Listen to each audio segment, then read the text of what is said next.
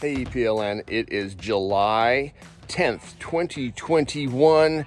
The time is 4:51 in the morning, and I am waiting for a special guest here for Fresh Air at 5. We'll catch up with them in a moment, and we're going to get on our walk, and we're going to record and listen to some podcasts and do some reflection. Talk to you soon. Hey, what's up, Teachers on Fire? I'm here with Brian Carpenter. We are listening to Lindsay Titus, and this is Fresh Air at 5. I think we're actually, it's like 4:59. But okay, here's Lindsay.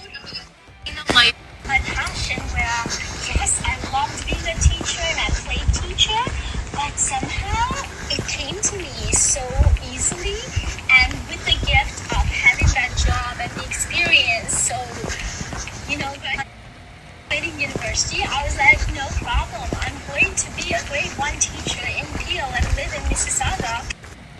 My phone, I have one in a journal, because on those days where you are kind of like down in the dumps, you're just like, oh my gosh, this isn't working, you now have a tool to go look at. Okay, what's something I can do other than solve and complain and vent? What can I do that's going to serve me, that's going to get me excited about it, and what can I do that's going to... This is why I am saying what I'm saying, I'm responding the way I'm responding, even though you may have that cheering sky behind you saying, yay, good job.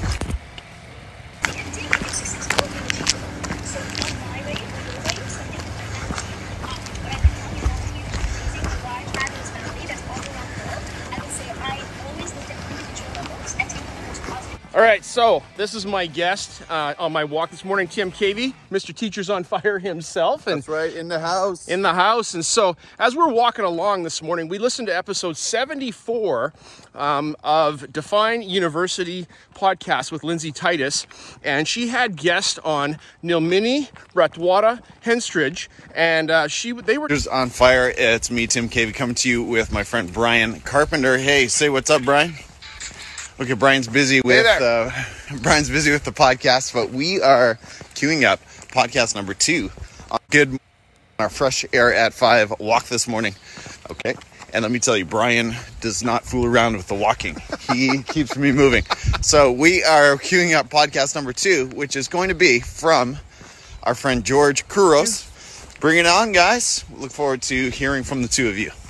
But if we're going to just weird little while, we should be going to those people and making them feel comfortable, right? Especially if we have with the share, because, yeah, like I never even had a chance. Talking about Nilmini's journey into education, from being a young child, having her classroom in her bedroom with her stuffies, all the way until she got to high school, as when she'd moved to Canada and had her world turn upside down, and she started working in the preschool nearby as a substitute teacher at lunchtime. And that was fantastic, Nilmini, to hear your story, and thank you for sharing your story. One thing that I picked up, and I'll ask Tim this in a moment here, one thing that I picked up out of this is about finding joy in your daily. That daily joy. What excites you about your daily? There might be hard things you got to go through in your daily, but what brings you joy? And what keeps you up at 3 o'clock in the morning, wakes you up excited about starting another day? Tim, your thoughts? Yeah, a couple of ideas and takeaways. Thank you, Nilmini and Lindsay, for an awesome conversation. A couple of ideas. One, Nilmini said her mission is to make connections with students that help them understand their potential. And she actually gave a really practical tip there. She said, look for one connecting point with each student each term, something that you can use to build that relationship, and also something that you can use to integrate into your lessons. So I thought that's a really measurable goal to aim for every teacher.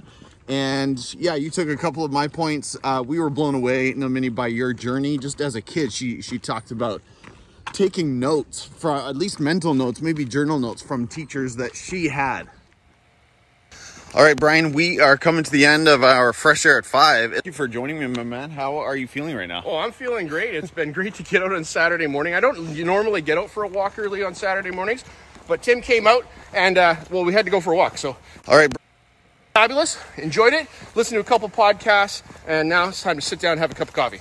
How much did I slow you down this morning? Barely. Let's see, what's the time? We're at 67 minutes. I'm usually doing this in about 62 minutes, so it's all good. All right, I've down, but here's a view as we say goodbye this morning. Thanks for coming along. If you've watched this far in our stories, we had a lot of fun doing this, and I can now say I was officially part of the Brian Carpenter Fresh Air at 5 in Abbotsford. Peace out, everyone. Have a great Saturday.